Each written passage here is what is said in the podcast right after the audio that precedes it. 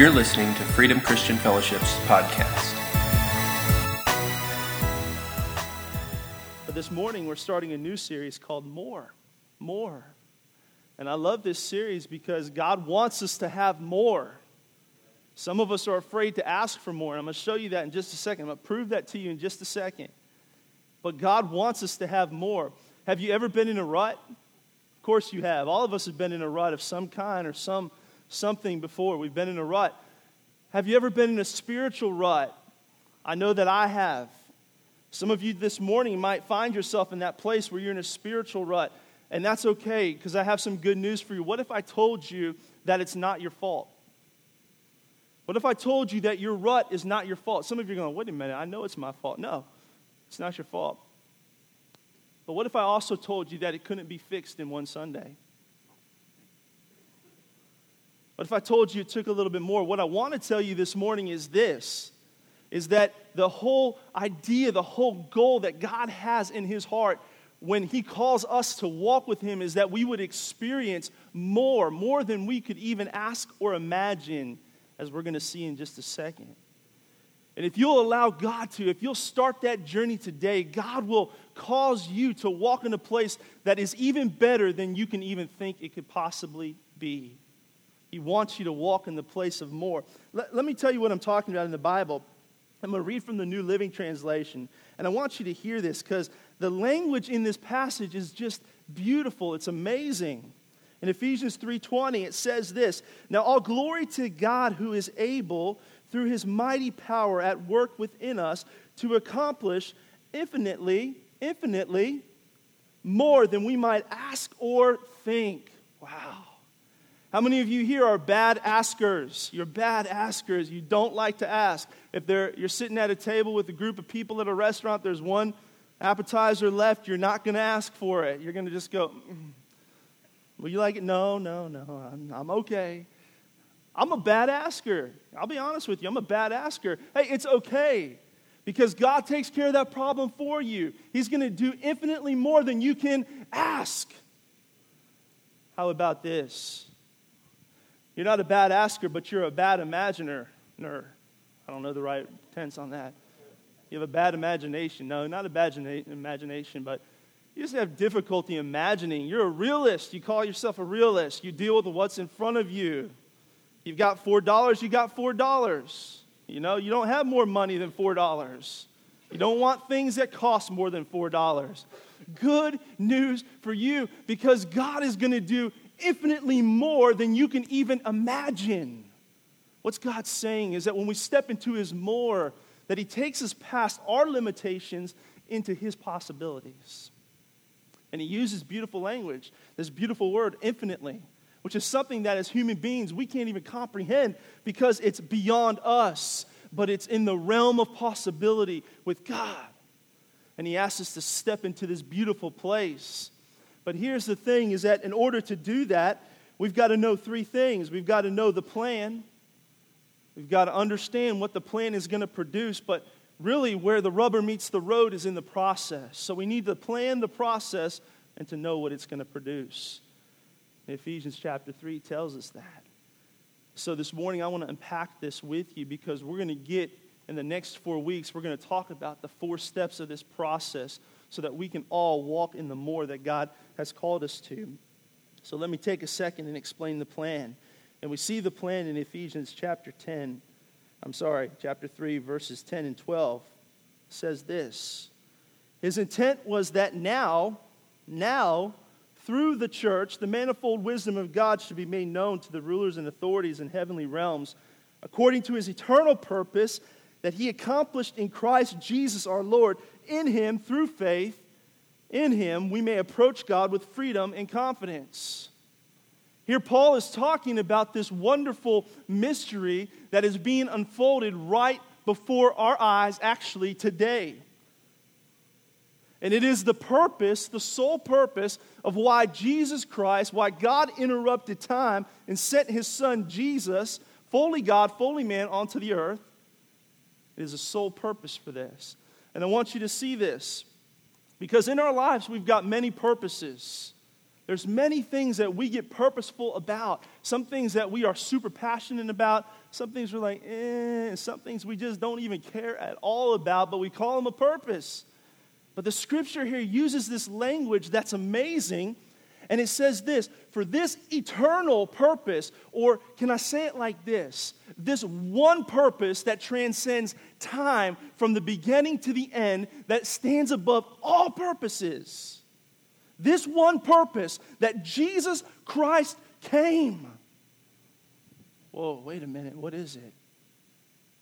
Why did God send Jesus when He sent Jesus? Have you ever thought about that? Has anybody besides me had that weird question? Like, why, God, did you not just send Jesus after Adam and Eve sinned? Right? Let's just get done with it. Why do we have to go through all this pain of all this? Can I just present to you very gently. I think that the passage we just read answers that question. And in doing so, what it does is it just cuts out the legs of every demonic lie that has said that God is cruel, that He's unattached to humanity, that He's judgmental, that He doesn't care, that He doesn't love His creation. And it goes back to the very heart of God that said, listen, this one purpose did I send my son Christ Jesus, this eternal purpose. And here it is that in Him and only in Christ Jesus may we have confidence to approach God in freedom and confidence. See, God could not stand it anymore that His creation was afraid. And so, in the eternal purpose in Christ Jesus, He said, Come in. And through Christ Jesus, Listen, please. We have confidence and freedom to approach God. Wow. What a wonderful truth. God's not a God that keeps us far off, but He's one, a loving Father that pulls us in. But the plan goes a little further because it says this that it was His intent now that through the church this wisdom would be expressed. So, what does that mean? It means for us, here's the plan, is that as the church, not the organization of the church, not the denomination of the church, but as individuals in love with Jesus who make up the body of Christ, that church, that we would display the one eternal purpose that carry that message of Jesus Christ that says you can come near to God in confidence and in boldness. And by doing so, we walk in the more. That's the plan. That's God's plan. So the question is are you displaying that in your life? Because if you're not, you're not experiencing the more that God created for you to have. He wants you to have that more. And let's skip the process for a second and talk about what it produces because we just read it a few minutes ago. In Ephesians 3:20. Let me step back into the plan for just a second because there's something else I want to see, I want you to see that's very important because Jesus actually, God actually does this with the measure of authority here. The scripture it says here in verse 10, his intent, in 310, it says, his intent was now through the church, the manifold wisdom of God should be made known to all the rulers and authorities in heavenly realms. Here's why I want you to see this. Is because with most purposes, they have the extent of the realm of our authority. You want to lose weight? It's up to you. How far does your authority go? Well, throw a bag of cookies in front of you, you're going to see. Right? True or false? You want to work on your marriage? Well, where does the extent of the authority go? The extent of the authority goes into the first conflict. And then you see how hard you want to work on your marriage. But here's what God says here about this eternal purpose that's supposed to rest in us. It causes us to walk in the more. Is that He solidified it not just on this realm, but in heavenly realms. Let me say it like this In my house, with my five kids, they share bedrooms. And my two youngest share a bedroom upstairs in the corner right room. They have a realm of authority. So, what they do is they make rules all the time. Here's where you can go. This is what you can touch. This is what you can play with. This is mom, right? You know, it goes like that over and over again. So, their immediate realm of authority is right in their room. But then there's an upstairs because my wife and I's bedroom is downstairs. Thank you, Jesus. Amen. Hallelujah. Boom. All right. And then there's that authority of the upstairs where the kids reside. It's the kingdom of the kids. And they got, oh man, there's sometimes there's conflict in that kingdom. Most of the time there's conflict in that kingdom, all right? And so then there's that realm of authority. And then every once in a while it gets carried down into my realm and my wife's realm of authority. But here's the deal is that the law that we pass, the authority that we possess, rules over all of it when we say something, even about a toy or an item that they individually possess, they have to abide by it. And when God made the eternal purpose of Jesus Christ known, he gets up and says, Listen, I'm just not making it known on the earth amongst you guys. What I'm doing is I'm establishing it at the highest place. Why? Because it carries the authority all the way from the top down. It's a powerful truth. So here's what it produces in verse 20 and 21 of Ephesians 3. Everybody okay? It says, Now to all glory, all, to, sorry, blip. Now all glory to God who is able through his mighty power to work within us to accomplish infinitely more than we might ask or think. Glory to him in the church and in Christ Jesus throughout all generations forever and ever. Amen. What does God do as he produces the more in us? As we walk in this eternal truth, as we carry it, as we apply it to our life, as we grow in it, as we grow in the fulfillment of our destinies and who we've been created to be, He causes us to walk in that place. But I want you to hear the beautiful language that God again uses here, and He says this the glory to Him and in the church and Christ Jesus for all generations. All generations. See, it doesn't just produce something here. And parents, listen, it doesn't just produce something now. The things that you are, are working on, the more that you are going after by faith that you're stepping into, listen, it's not just producing something for you, it's yielding something for all generations. Keep on going. So let's talk about the process. And I want to show you this. It's going to go up on the screen. Can we actually get, is it too late to get 14? Can you hit me from start at 14? It's pretty bad when the pastor doesn't carry a Bible. My Bible's on my phone. It's all right, y'all can laugh. No? All right. We'll come back to it. Hold on. It's all right. You can, you can bring it up in just a second. Let me read this to you in verse 16. It says, I pray out of his glorious riches, and he may strengthen you with power through the Spirit in your inner being so that Christ may dwell in your hearts through faith. And I pray that you, being rooted and established in love, may have power together with all the Lord's holy people to grasp how wide and long and, and deep the love is the love of Christ, and to know this love that surpasses knowledge, that you may be filled to the measure of all fullness of God. Now, to him who is able to do immeasurably more than we can ask or imagine, according to his power that is at work within us. I want to show you these four steps really quickly. When you look at verse 17, you see this. The first step is to know God personally. When it comes to walking in the more, to know God personally, what does he say? So that Christ may dwell in your hearts through faith. The first step is this is to allow Christ to dwell in your heart through faith. And this isn't just simply salvation. It's so much more. It's so much more. We're going to unpack a little bit of that today. But the first step is this because this is where it starts. When the love of God is shed abroad and your heart is opened up, your opens up your heart and you begin to respond to that wonderful love. But it doesn't stop there.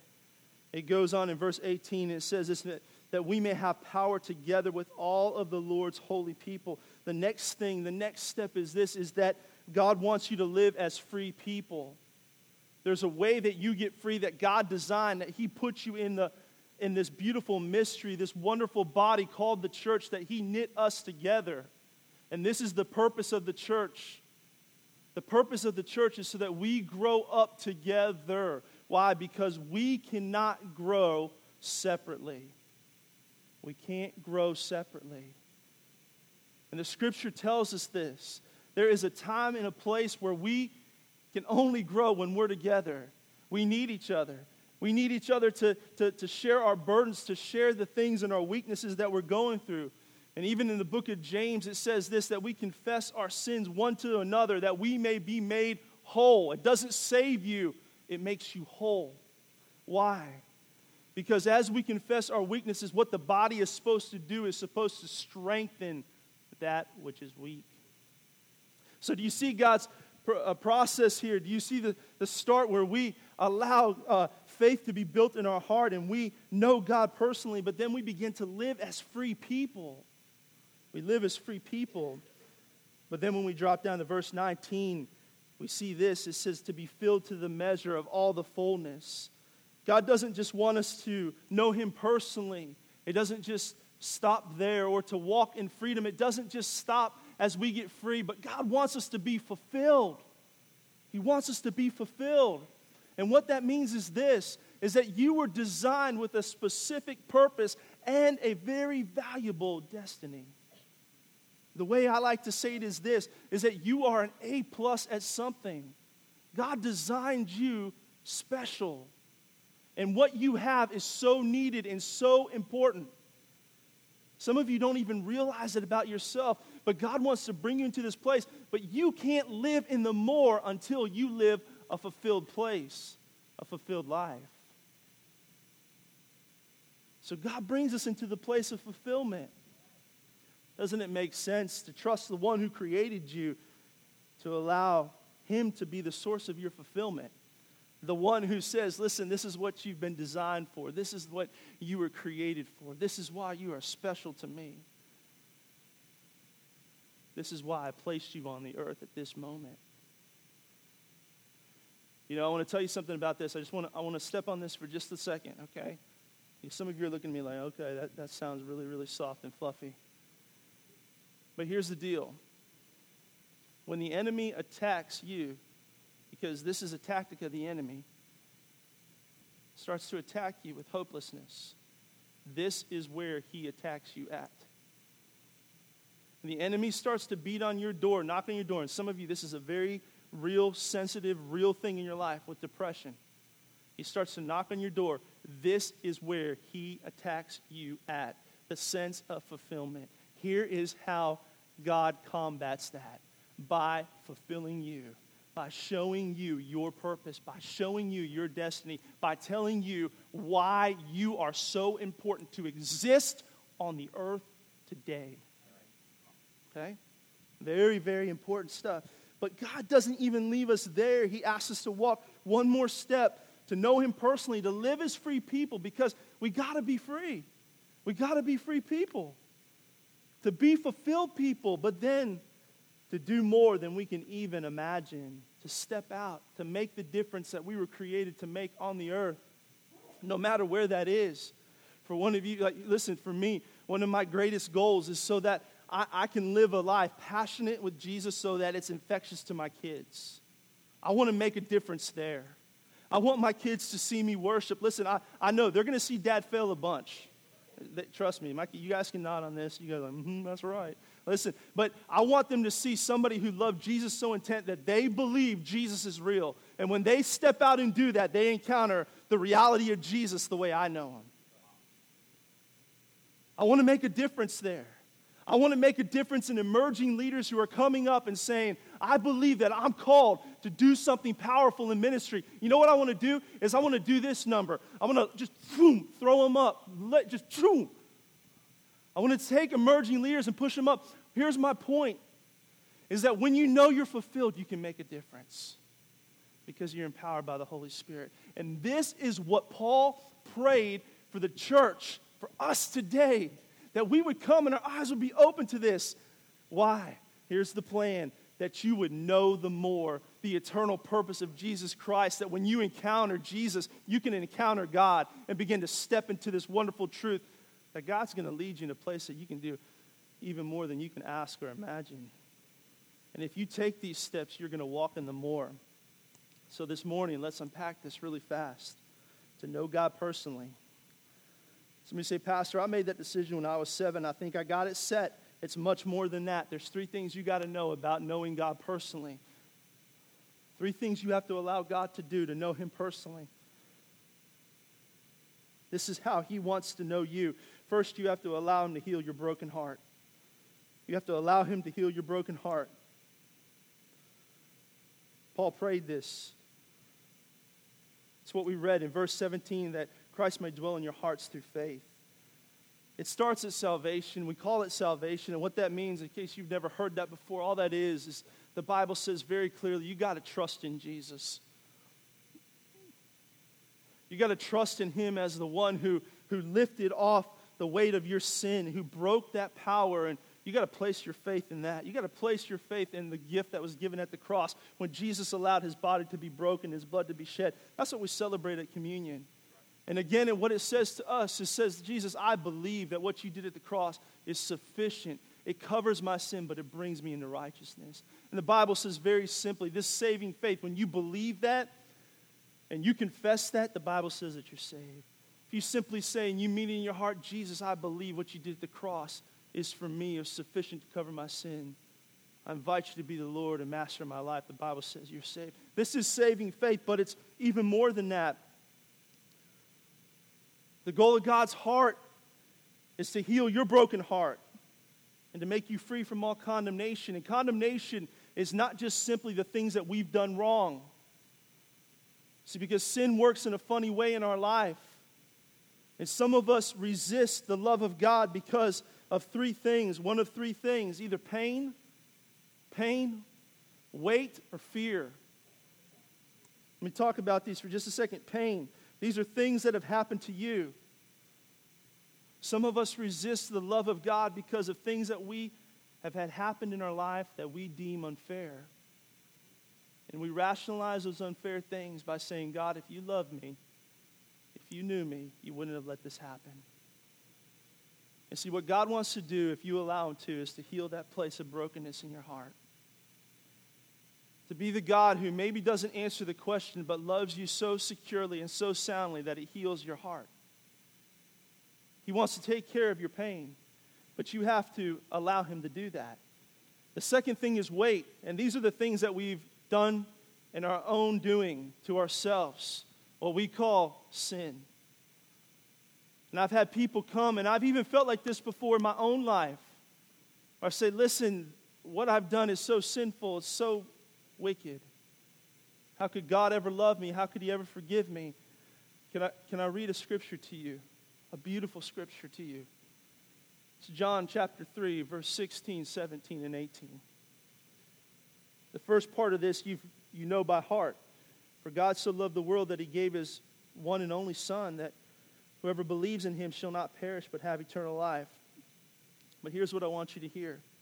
For God did not send his Son into the world to condemn the world, but to save the world through him. Whoever believes in him is not condemned. But whoever does not believe stands condemned already because they have not believed in the name of God's one and only Son. What is God saying? What is Jesus? These are actually Jesus' words. What is he saying? Is that I came and the work at the cross that he was going to do, that he fulfilled what it did to condemnation is it condemned sin. It condemned the shame of your sin, the weightiness of your sin. It condemned it. And he said that when you come into faith in me, when you trust in me and you allow me to heal that broken area of your heart, I'll take that weight off of you through the power of the blood that I shed at Calvary's cross. The third thing is this fear. And these are the things that may happen. Some of us don't embark and allow God to, to heal the broken areas of our heart because we're afraid. We're simply afraid. We're afraid of what might happen. We're afraid of the unknown. In 1 John 3 19 through 21, it says this This is how we, we know that we belong in the truth and how we set our hearts at rest in His presence. If our heart condemns us, we know that God is greater than our hearts and He knows everything. Dear friends, if our hearts do not condemn us, then we have confidence before God. See, what God does in His loving kindness He steps into the place of our fear and He takes the weight of our fear off of us, but it takes us trusting and saying, I'm going to allow you to love me even as I'm afraid. I'm going to trust you. Some of you, actually, these things may kind of inter, intertwine here a little bit. Because of pain, you're afraid to ever let love back in your heart because you've been hurt so bad. But to know God personally means to allow Him to come into the broken areas of your heart and to do these things. But you have to trust Him and trust me. He won't let you down. See, because I know Him as the one who lifts pain, I know Him as the one who has broken condemnation in my heart, and I also know Him as the one who's overcome fear in my life. And I know Him as the true lover of my soul, the one who holds me secure. The second thing in knowing God personally is this is that it doesn't stop at allowing him to fix your broken heart, he's got to fix your broken head.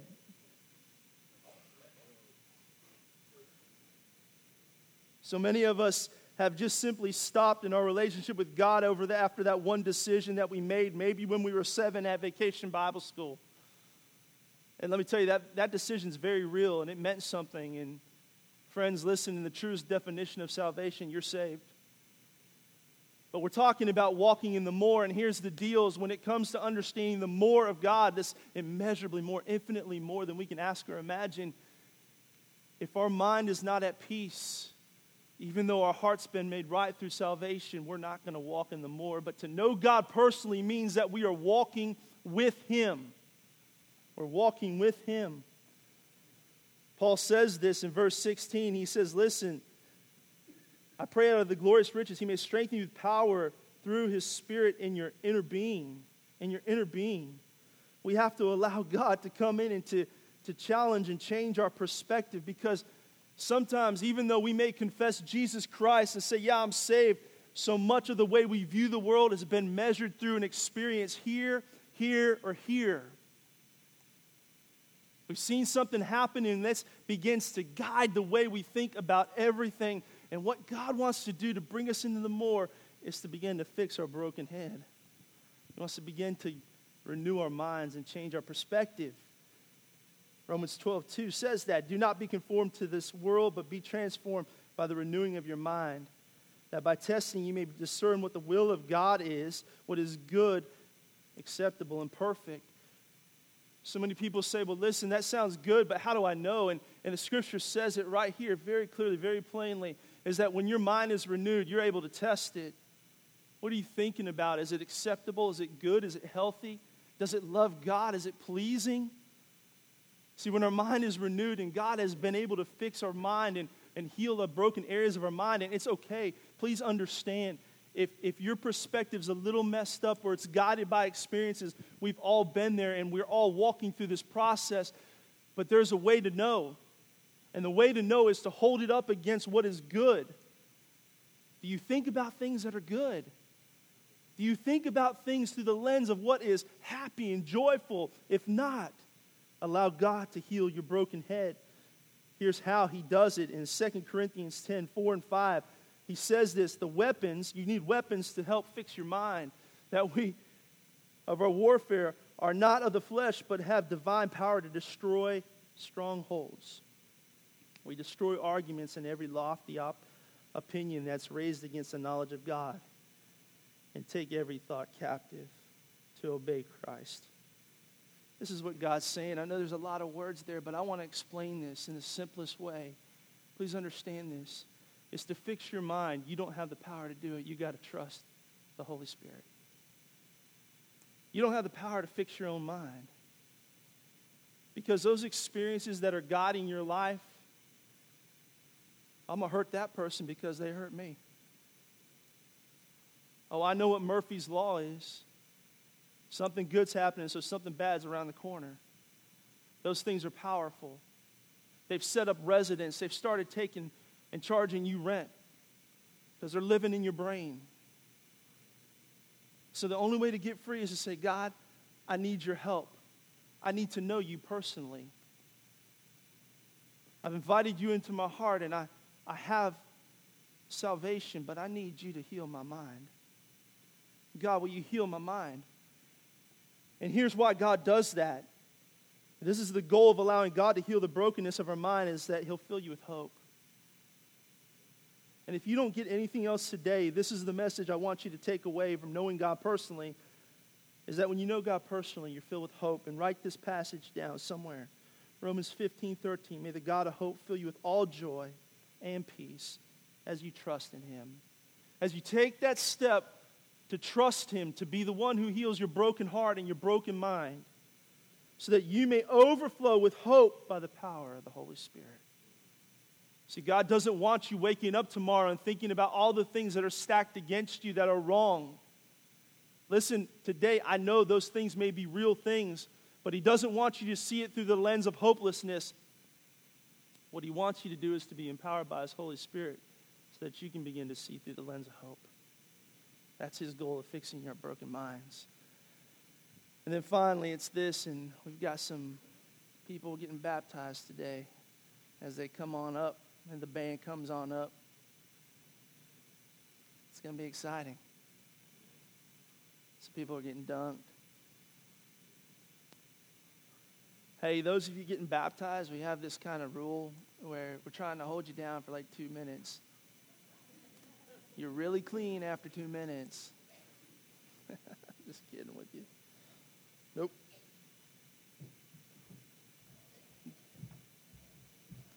Talked to this wonderful crew that's getting baptized this morning. We've got two little ones and one slightly older one. I'm not going to call her old. I'm smarter than that. All right, we got kids coming in. This is about to be real fun. Surprise with Pastor Andy. All right. I talked to these guys this morning, and we talked about what baptism is.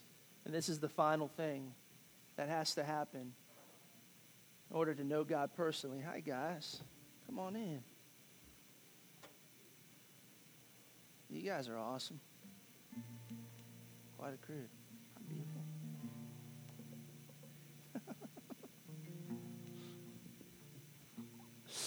Oh, it's this is that you have to come into the family.